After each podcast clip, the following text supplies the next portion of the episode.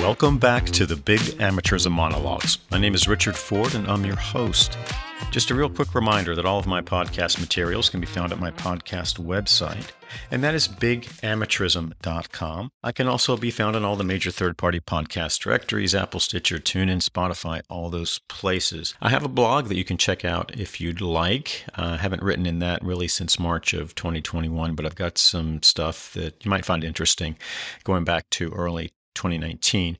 The name of the blog is cagerredux.com. That's C A G E R R E D U X.com. And if you want to reach out to me, you can send me an email at rich at cagerredux.com. That's R I C H at C A G E R R E D U X.com. All right, today is September 5th, 2022. And boy, we had some crazy news coming out on Friday about the expansion of the college football playoff. And I think this caught a lot of people by surprise because the CFP expansion talks appear to have died in January of 2022. And I'm going to talk about the history of these talks about expanding the football playoff. But news broke on Friday afternoon, mid to late afternoon. This was a bombshell story, and I view this really as a Friday news dump.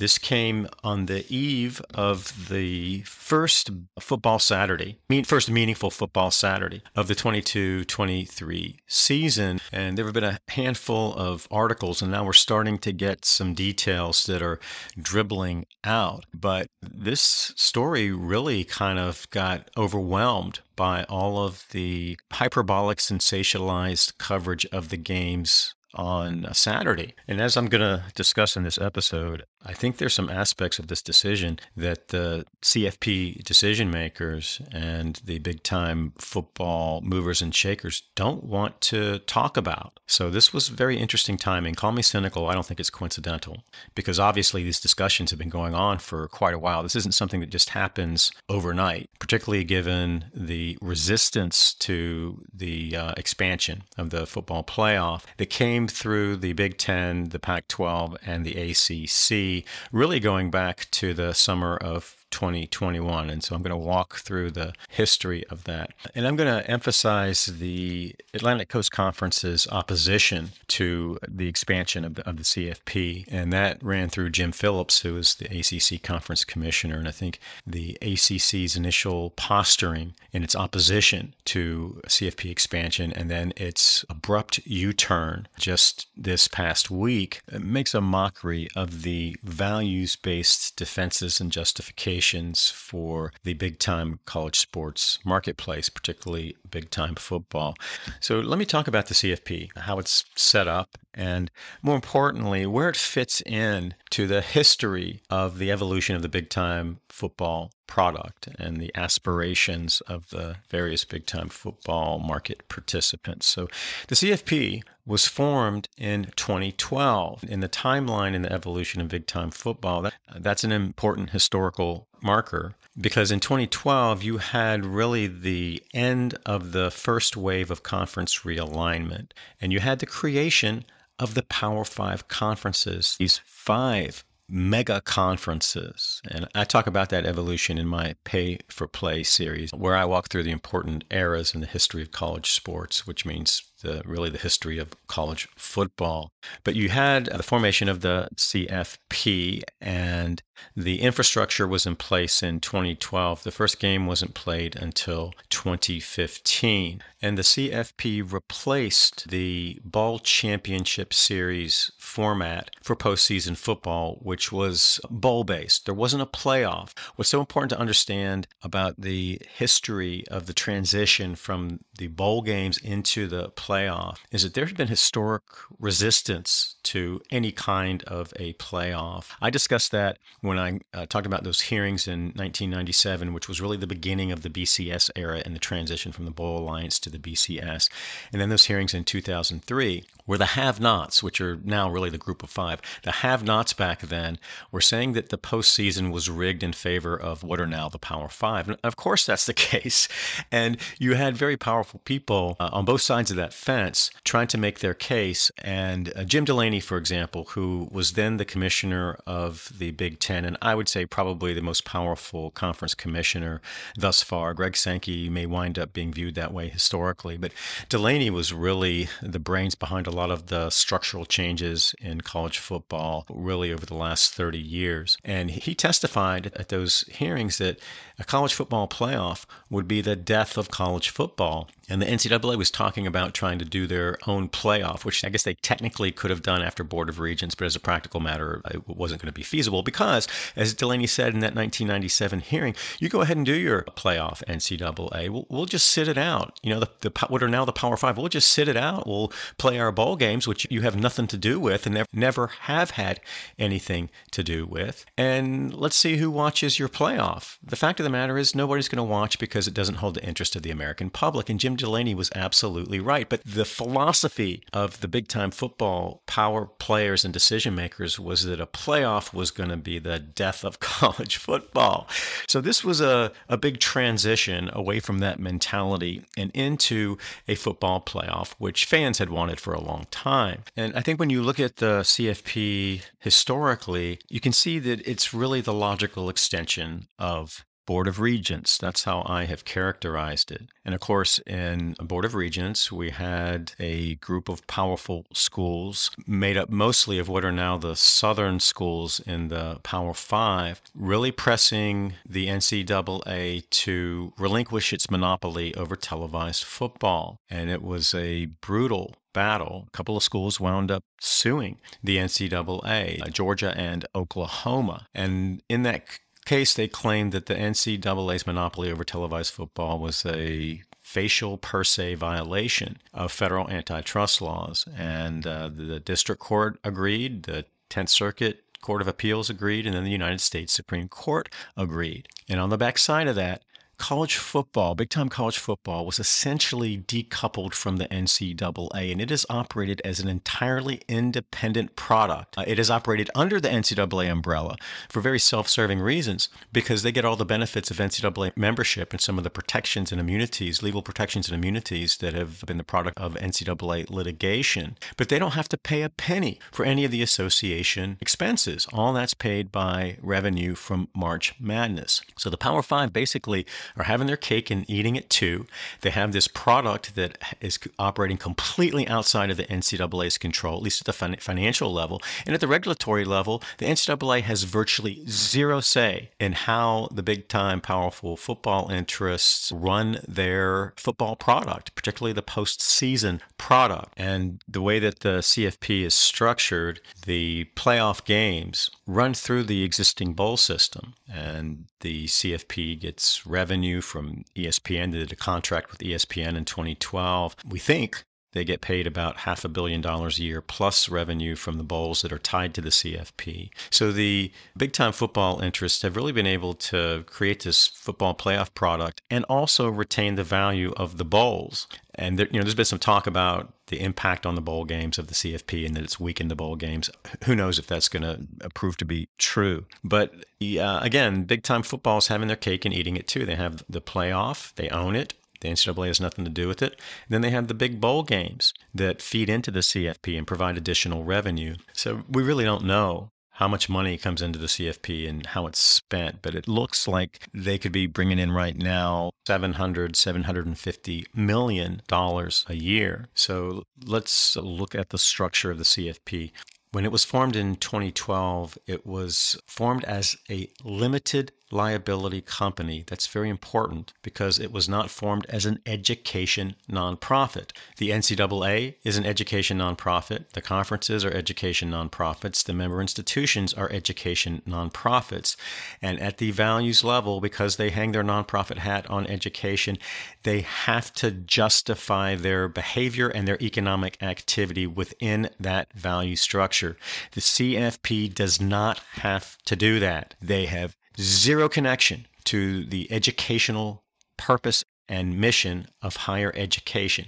This is a money making entity. It is a private business that is uh, designed to make money. And the decision makers don't owe a fiduciary obligation to any governing boards at the NCAA. They don't owe a fiduciary obligation to the uh, membership. And importantly, they don't owe any fiduciary obligations to the athletes whose labors underwrite the obscene riches that are coming into the CFP. Uh, there are two tiers of governance in the CFP. We have a board of managers and a management committee. Both have 11 representatives. The board of managers is the top tier, and it is made up of 11 university presidents and chancellors, one president or chancellor from each of the 10 FBS conferences, and then the president of Notre Dame. Beneath the Board of Managers is the Management Committee, and that is made up of the 10 conference commissioners from the FBS conferences, plus the athletics director of Notre Dame. So you have this private for profit company whose sole object is to make money, as much money as they possibly can. And they're operating outside of the education context, but they are governed by big time football university presidents and chancellors and big time football conference commissioners.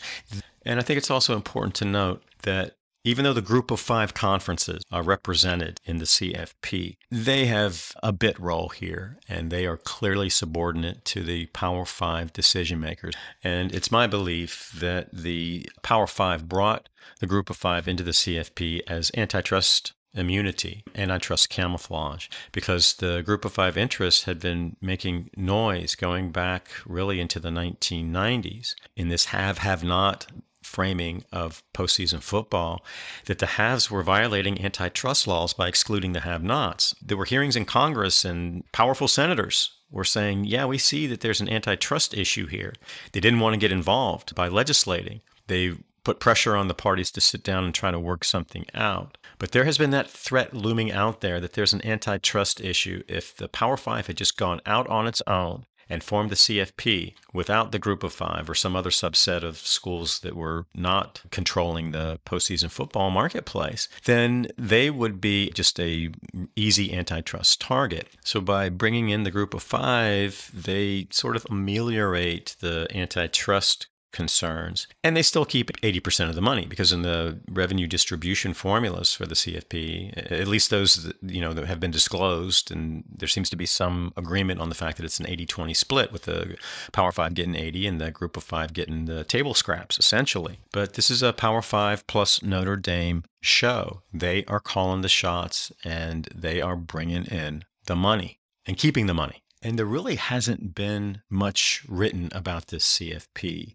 There hasn't been a lot of curiosity in the sports media as to how it really does its business. And it's sort of this mysterious entity. And one of the reasons for that is that by deciding to operate as a limited liability company, a private for profit company, eh, rather than an education nonprofit, the CFP doesn't have to make any public filings that show any of its financial information. So when you operate as an education nonprofit, you have to file what's called a Form 990 tax return. The NCAA has to file one, the conferences have to file one, individual institutions have to file one, and it gives you a basic snapshot of how the money comes in, how much of it there is, how it's spent, and whether those expenditures are consistent with the stated nonprofit purpose. And for all these institutions and conferences and the NCAA, it is education. So the CFP doesn't have to make any of those disclosures. And they don't have to go through the motions or the pretense of trying to justify their economic activity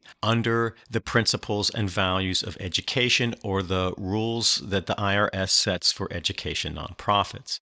And I think a lot of people are confused, quite frankly, about what the CFP is, what it does, who runs it, and what its connection is to the NCAA education based model. And I think there's a good reason for that confusion because what you see is that you have the same people who are sitting on governing boards at the NCAA and they are benefiting from all this education based propaganda and amateurism and the collegiate model and the student athlete that the entire regulatory model's been built around and the financial model's been built around those some of those same people are sitting on the CFP board making these decisions under the cover of darkness in their capacity as business people and profit seeking business actors. So they're wearing two fundamentally different hats when it comes to the corporate structure, the regulatory structure, and the purpose of those two entities. When any of those people speak publicly on matters that relate to the CFP, people assume because they come from higher education and because most of those people also hold or have held important positions in the governance process under the NCAA umbrella or at the conference level, that they are speaking the values of higher education, and nothing could be further from the truth. And I think when these powerful spokespeople are talking about the CFP and its interests, they're very happy for the public to be laboring under the misapprehension that the goals and values of the CFP are aligned with the goals and values of higher education. And Greg Sankey is a perfect example of that because he's been such a go to spokesperson, both for the NCAA's interests and then also for the CFP's interests.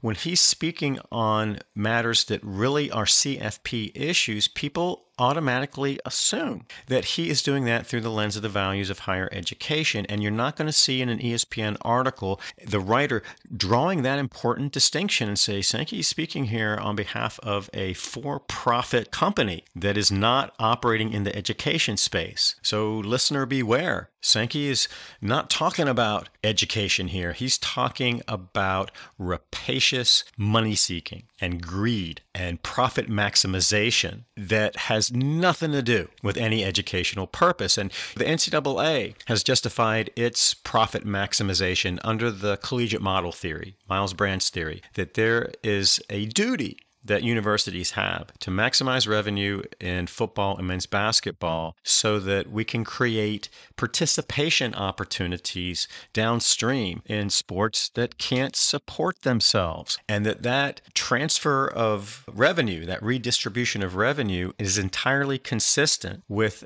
the institution's nonprofit mission. And you know that thinking goes beyond the institutional level because at the NCAA level you have the same thing a massive regressive transfer transfer of wealth from Division 1 men's basketball players to downstream beneficiaries association wide through these block grants to Divisions 2 and Divisions 3. And then, of course, as I noted earlier, all that basketball revenue funds the NCAA bureaucratic state. Not a penny of football money does. Again, we don't know how the CFP money is spent. We don't know whether those allocations that go to the various beneficiaries wind up being used for a purpose that could conceivably be consistent with the institutions, the end users' uh, nonprofit mission. But they don't even even have to make that case. They don't have to offer that justification. They can do whatever the hell they want to with that money. And what we do know is that because of the composition of the CFP, that money is restricted to a very small number of conferences and institutions. So it isn't serving the greater good association wide and college sports wide. And that's really been one of the beefs of the Knight Commission that big time college football and, and the CFP in particular are having their cake and eating it too. They're not paying their fair share association wide and across systems that can't pay for themselves. Of course, in those hearings in 1997 and then in 2003, you had the big time powerful football interests saying, look, this is America. You eat what you kill. We have a product that people like. Um, there are other products out there that people don't like as much, and we make money and they don't. So why should we have to support them? Harvey Perlman made that argument explicitly at the 2003 hearings in the United States Senate. And he said, why should the University of Nebraska subsidize some other university's football program or their athletics program? That's silly. This is America. And I thought that in this country, if you put out a good product and you worked hard and you did the right thing, that you should be able to enjoy the fruits of that labor. That's the attitude that these people have, the CFP has, and the big time powerful football interests have. They don't share that viewpoint when it comes to big time men's basketball and how the NCAA spends it, its money, or with respect to the rights of the athletes who aren't allowed to participate in the fruits of their labor. But that's just the way that big time football sees the world, and all those hypocrisies are baked in to the way that the CFP was set up. And so we have this, these two expressions of the big time college sports business model. You have the nonprofit side, you have the for profit side, which is the most accurate. And I don't think there's really any question about that. But we don't really think about it that way, this tension between the CFP and the NCAA, because the beneficiaries and spokespeople in college sports, those wearing both hats, both in the CFP and the NCAA, have been very effective in conflating those interests and confusing the public about the true motives and purpose of the CFP. So let me now talk about the history of these CFP expansion talks because I think it tells a really important story. So this goes back to the summer of 2021. And, and earlier in the summer, there appeared to be some consensus and some cooperation among the CFP leaders and decision makers that the CFP should expand from four teams to 12 teams. That was the proposal that was on the table, and that was being pushed by the SEC through Greg Sankey. It was being pushed by Notre Dame through their president and through Jack Swarbrick, who was their athletics director. And then the Big 12 was on board with that. Bob Bowlesby was pushing it. And at that time, it didn't appear as if the Big 10 or the ACC had any substantial objection. So that change looked like it was on track. And then heading into June, we had some of the most consequential milestones in the history of college sports. We had the Alston decision on June 21st. We had the NCAA's last ditch attempt to try to eliminate the state name, image, and likeness laws through preemption, basically sputtering out. And then on June 30th, Mark Emmert announced this interim policy on name, image, and likeness, and he dumped all his NIL garbage at the feet of the institution. So heading into July, we were in really uncharted waters in college sports. There was all kinds of hand wringing about what it all meant. And as those discussions dominated the college sports world heading through July, we had a, another bombshell development. And that was the SEC poaching Texas and Oklahoma from the Big 12. And that story coming on the backside of the events of June of 2021 just was a, a powder keg event, and I think it sent the Power Five conferences into a tailspin. And Bob Bowlesby's talked about this pretty directly, I think. There was a level of mistrust then among and between the Power Five conferences that he had never seen. And of course, he was very aggressive in his response to the SEC's pickup of Texas and Oklahoma. And, you know, he was threatening to sue ESPN. and I guess by implication, he's going after the SEC as well. It was just not a good environment. And the juggernaut of the Power Five and the sense of unity and coordination that existed after 2012 just got blown to smithereens. And I think on the backside of that, you had the decision makers uh, at the conference commissioner level getting really nervous. And another important overlay to this is that you had substantial turnover in the conference commissioner seats. So in 2020, you had Jim Delaney retiring. That was huge because he really had been the the standard bearer for Power 5 interests and he was the man. He was then what uh, Greg Sankey is now, or at least what people perceive uh, Sankey to be now. So Delaney was a top dog. He left. Warren took over, and Warren came out of an NFL background, so he really wasn't in the sort of the mix in college sports and the regulation of college sports and then the, the governance at the conference level. And then soon after that, you had Larry Scott leaving the Pac 12, and the Pac 12 brought in George Kliavkoff, who came from the entertainment industry. He had no experience in college sports. So he, he had a learning curve to ride as well. And then John Swofford, who had been at the ACC for years, he retired and the ACC brought in Jim Phillips. So you had this really interesting environment at that time in terms of uh, Power Five conference commissioner leadership.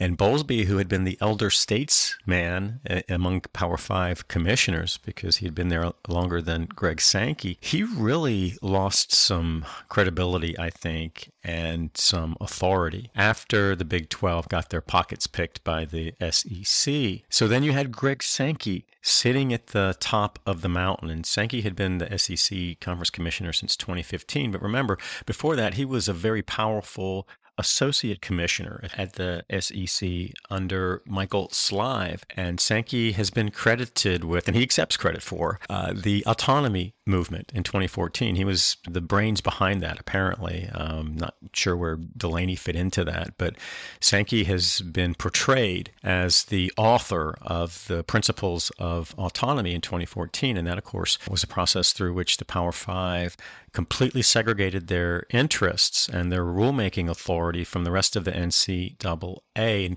created an association within an association and a subcartel of the NCAA. And it was driven by Power Five interests exclusively. It applied only to the Power Five, and it was a Power Five football power play. And then in August of 2021, about a month after the SEC got Texas and Oklahoma, the ACC, the Big Ten, and the Pac 12 announced a quote, historic alliance. And to this day, it's not clear to me and a lot of other people what the purpose of that alliance was. It honestly didn't seem to have much practical purpose. And I think it was driven in large part out of the sense that the SEC had just steamrolled the rest of the Power Five, and it was on an imperial march through the inventory of the weaker conferences. And obviously, the ACC and the Big 12 were in a position of weakness. I talked about that quite a bit back after the SEC got Texas and Oklahoma. And I ranked the conferences in terms of stability. And When you look historically, the ACC and the Big 12 are the least stable conferences and the most vulnerable in a conference realignment 2.0 scenario. But this alliance, I think, was an insurance policy, at least at the perception level, against the SEC's imperial instincts. And one of the episodes that I did, I think it was episode 42, titled Deja Vu All Over Again for Southern Football. Because what happened in July of 2021 really was a repeat of this pattern through the history of college sports and big time college football, where the Southern interests have always been the Mavericks and the troublemakers. And that goes back to the Sanity Code in the 1940s and the Seven Sinners. And, then, of course, through Board of Regents, which was really driven by Southern interests. And when the alliance was announced, uh, some people made a joke of it. And I was among those people. I thought it was silly. And I was bewildered by the Big Ten's inclusion in that alliance. And I, you know, I understood uh, the conference commissioner turnover dynamic, and I think that that was important. And Warren was still feeling his way through and, and getting his legs under him. And the Big Ten is a heavyweight. The SEC and the, and the Big Ten are the heavyweights in college sports and college football, and among the Power Five conferences. And I just didn't see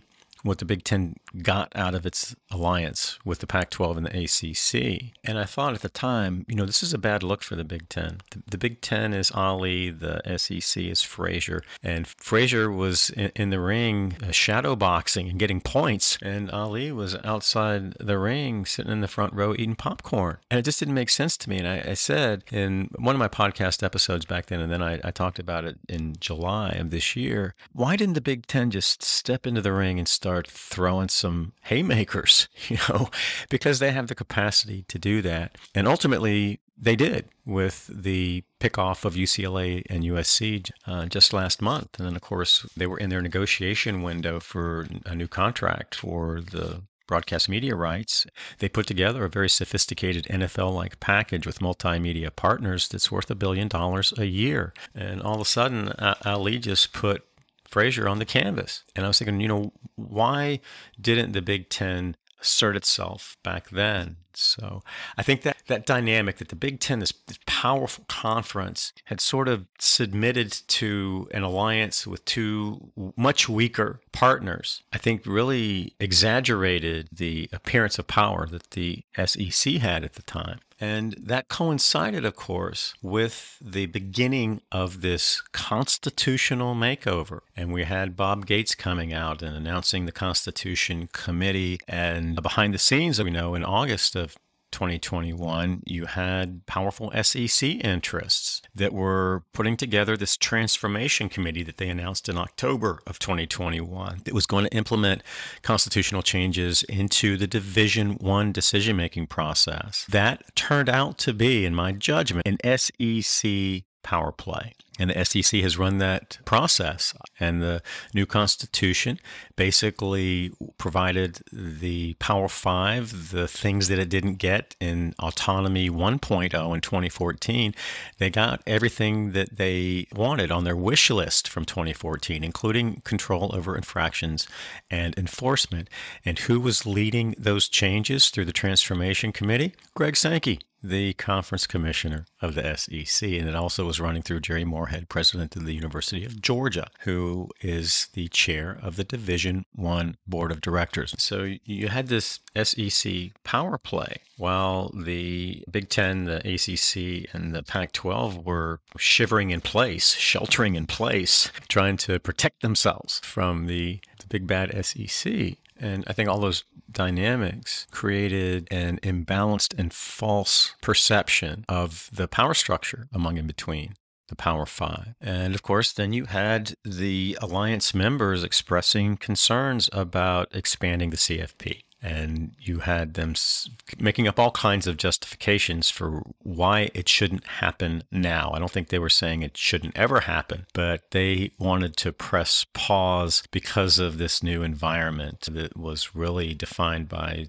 suspicion rather than common interests. And now that we have the benefit of hindsight, looking back on this alliance, I think probably the most important practical thing that it accomplished was putting a freeze on the CFP expansion. But then we're heading into 2022, and in January, we basically have the new constitution in place. It was ratified on January 20th, and then we have the tra- transformation committee, you know, moving forward and all that. But on January 14th, uh, 2022, something important happened, and that was that the ACC made a public announcement objecting to expanding the CFP. And one of the components of the CFP, I don't think I mentioned this earlier, but in order to change the format for the CFP, there has to be complete unanimity. If you get one no vote, then nothing happens. So you, you have essentially a veto power. And the ACC made the case that it would exercise that power, which basically meant the death of expansion talks.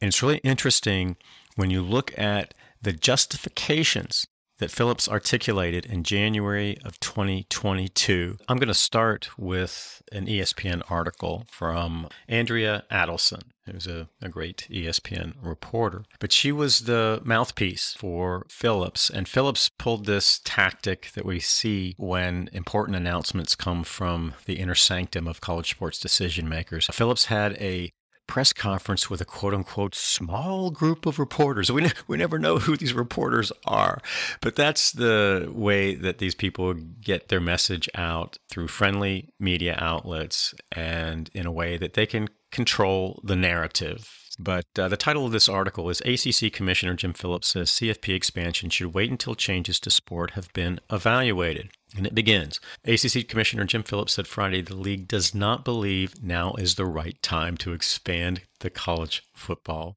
playoff, explaining its position for the first time publicly after discussions to push through a 12 team format have produced no agreement. And then Phillips refers to wanting to focus and collaborate with our colleagues to reinvent the NCAA. And of course, this article is on January 14th, 2020. So we're six days before the Constitution is ratified. Look, looked pretty clear at that time that it was going to be ratified. And so there was all these promises and all this big talk about this transformational makeover of college sports through this Constitution and the Transformation Committee. And Phillips is on the Transformation Committee. So that's important to understand as well.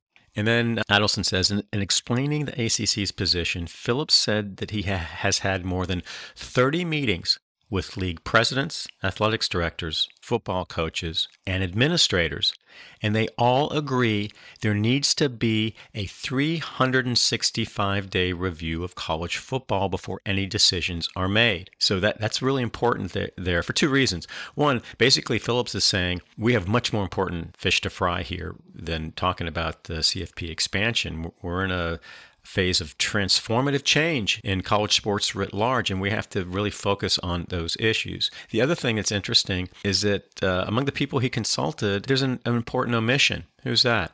The athletes.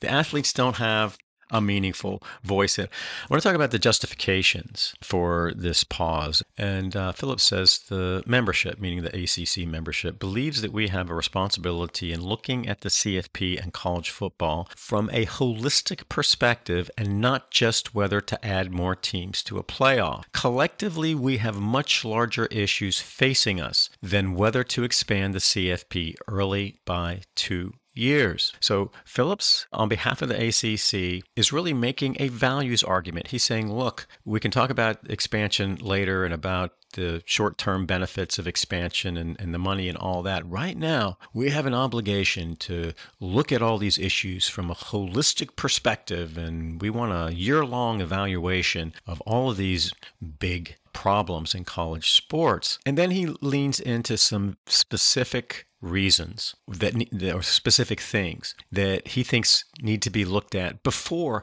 there's any discussion about expanding the CFP. And he says that uh, they need to look at the, the bowl system because there has been all this talk about the impact of the CFP on the existing bowl system and rendering bowls irrelevant. Then they uh, wanted to talk about revenue distribution, wanted to talk about name, image, and likeness and transfers, and then importantly, student athlete health and welfare. And he said we need to look at the calendar, we need to look at the impact from a time commitment standpoint of expansion and all these issues that really transcend the short term goals of the CFP. So the ACC is saying we have these important things to look at, and we want to look at them through a values based lens.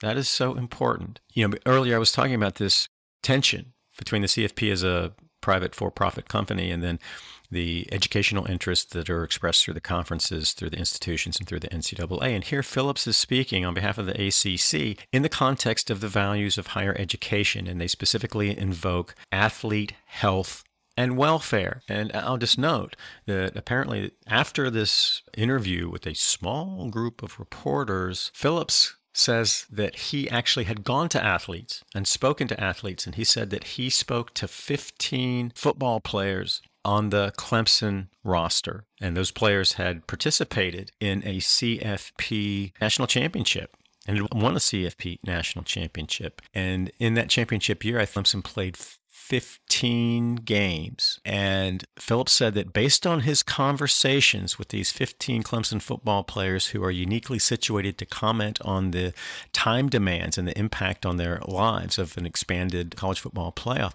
he said that all of them said no to expansion. Why? Because they don't want to play another football game. They said 15 games was probably too many, and 16, 17, 18 is just over the top. So Phillips was saying, we're drawing the line here because of the impact on these athletes.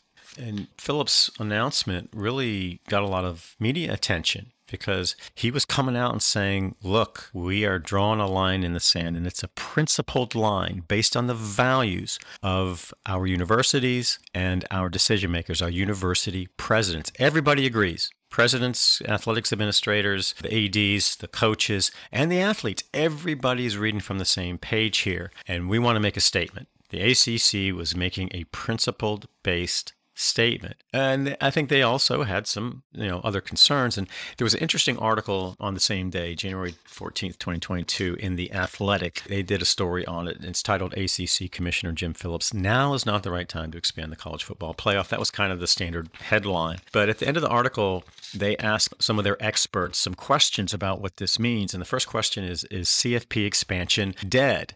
And uh, Stewart Mandel, who, uh, who writes some good stuff for The Athletic, he said, pretty much, basically, basically, Phillips just uh, dropped the nuclear option on the table and said, we're going to veto any expansion talks. And then the next question is, you know, why does the ACC feel that this way? What, what's the ACC's beef? And uh, Matt Fortuna, who writes, I don't think he writes for The Athletic, I'm not sure, maybe he does, but he basically said that this was really driven by university presidents and they really want to make a statement here. And then uh, he also points out, and this is so important, he says, there has been frustration among the alliance conferences, the ACC, Big Ten, Pac 12, over the quote unquote rushed public nature of the 12 team proposal in June. And according to sources, there is a strong sense within the ACC to not simply bow down to the SEC and its increasingly growing power hold over the rest of college football. No doubt.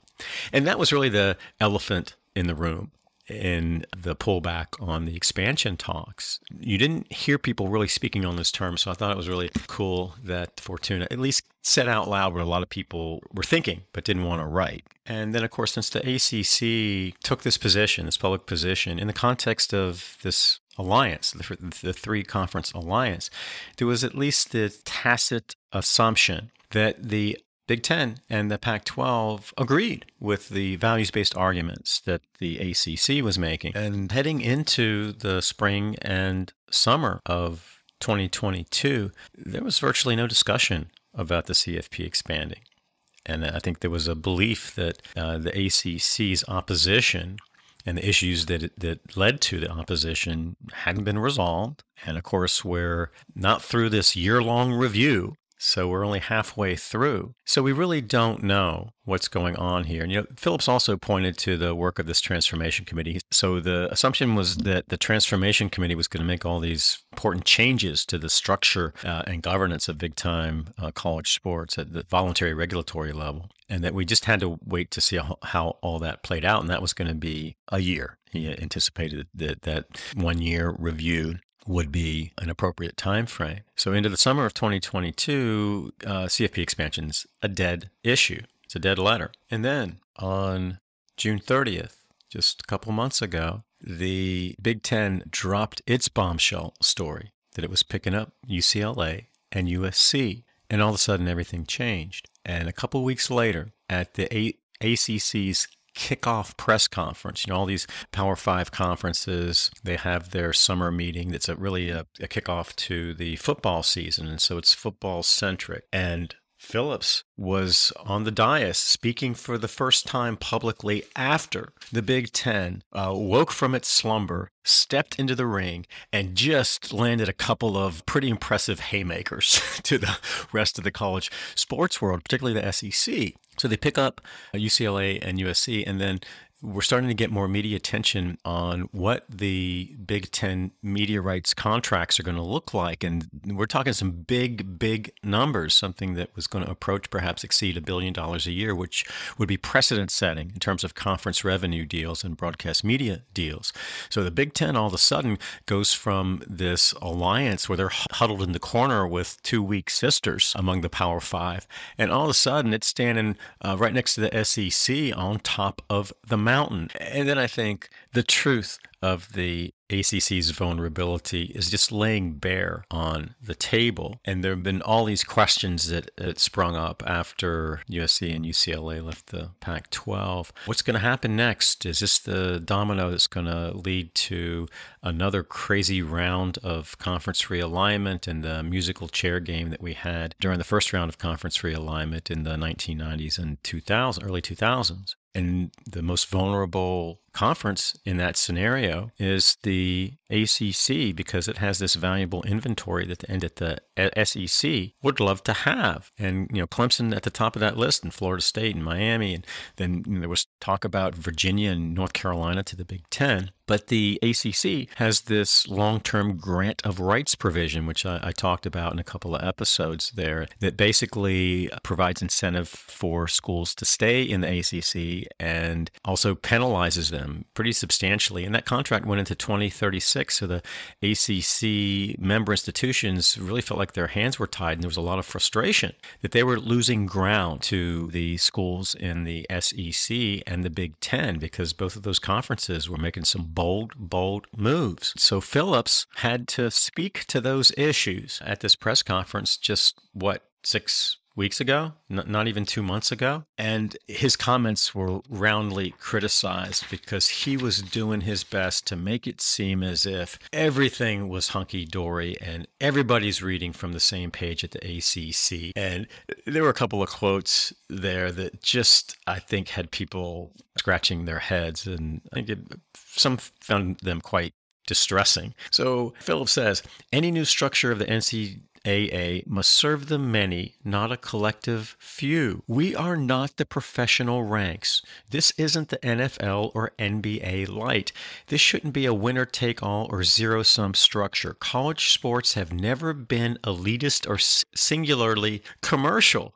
And then I also said this uh, by all metrics, we are one of the leaders in the country, except the revenue piece of it. I mean, that one's just an instant classic. And then let's see, an ESPN writer sent out a tweet with a Phillips quote. He says, uh, If we take the path that it's only going to be about football and basketball, shame on all of us. I understand. I understand the criticism that comes with that. And then Phillips makes some comment about the grant of rights being solid, and he doesn't think that any schools are going to try to breach the grant of rights contract that runs into 2036. Oh, and by the way, he's also been in quote unquote constant talks with ESPN about the ACC's current TV deal, and he hopes that they may be able to work out a deal to bring more revenue to the conference. Because the concern is that the, this deal with ESPN isn't bringing in the revenue they thought it would. It was viewed as a bad deal for the ACC. It keeps them stuck in their broadcast media rights contract through 2036.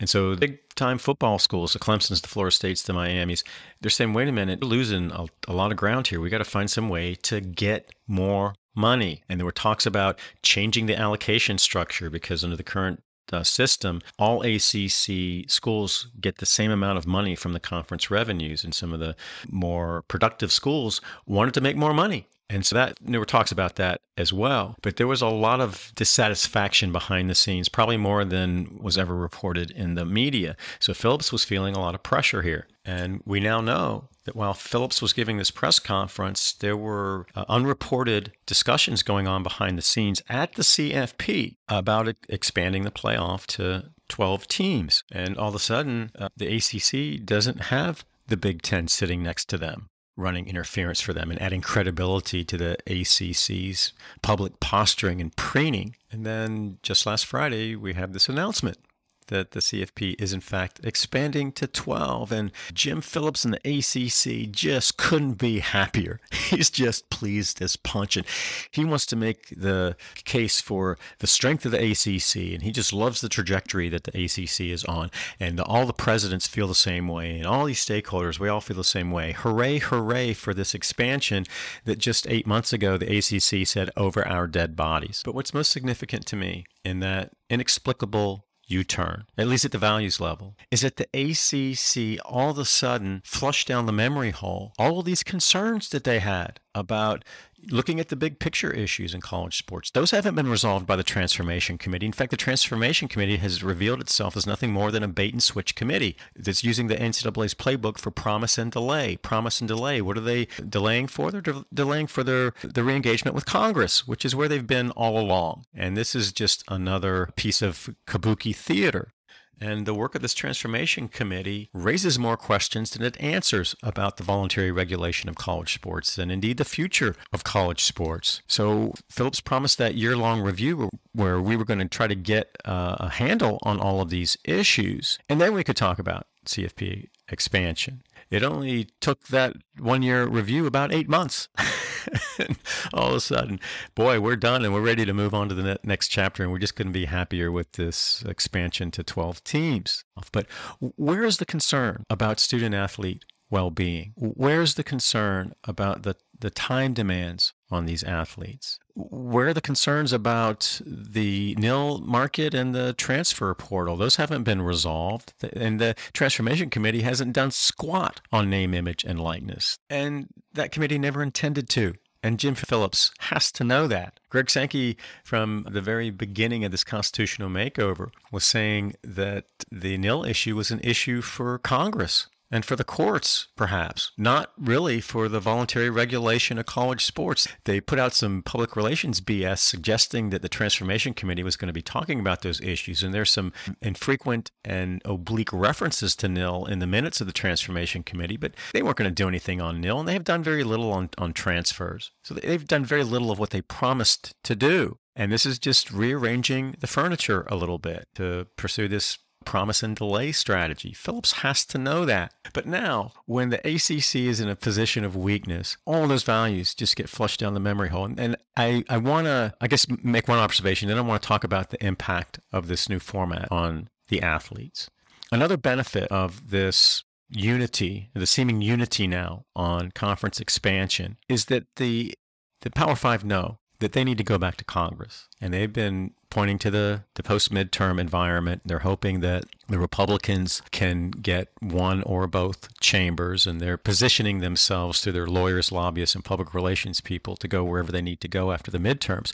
And it is not a good look if you're going to Congress while you're engaged in active war against each other, and there's this nuclear war between the Big Ten and the SEC, and there is instability in the Power Five environment that is historic and could get worse. So I think that the cooperation that is required under the CFP format and the unanimity requirement creates at least the appearance that all of these interests have re reconciled and they're back reading from the same page. And I think what you're going to see is essentially a ceasefire on any further conference realignment. I don't think you're going to see any bold moves until well into 2023 on the backside of the midterms, on the backside perhaps of a, decision in this Johnson lawsuit on employee status or the House suit on name, image, and likeness or these administrative pathways to athletes as employees. I don't think you're going to see any meaningful movement until all that stuff plays out. And then I think you, you might see a complete uh, remake of the Power Five landscape with the benefit of some either legal protections from the courts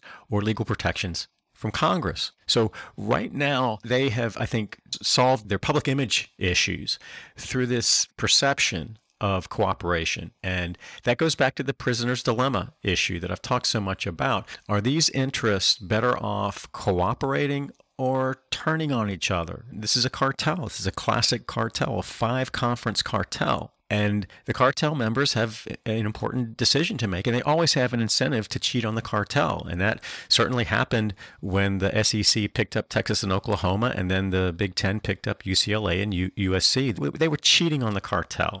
And now the cartel needs some important protection, but they're only going to get that if they cooperate. And I think they achieved that through this expansion of the CFP. So it's win win from the standpoint of the SEC and Notre Dame, who wanted this all along, this 12 team format. And now the, the ACC and the Pac 12, who are cash starved, get a little bit of a lifeline. They get a lifeline from the SEC and the Big Ten now and they, they get more revenue because as part of this expansion with the additional games that will be played the experts are saying that that could bring in another half a billion dollars in revenue to the CFP and the ACC desperately wants that money right now. So does the pac 12 and i think the big 12 the uh, SEC and big 10 are you know they have so much money they're not going to know how to spend it. But nobody's talking about what this means for the athletes. I just want to talk a little bit about what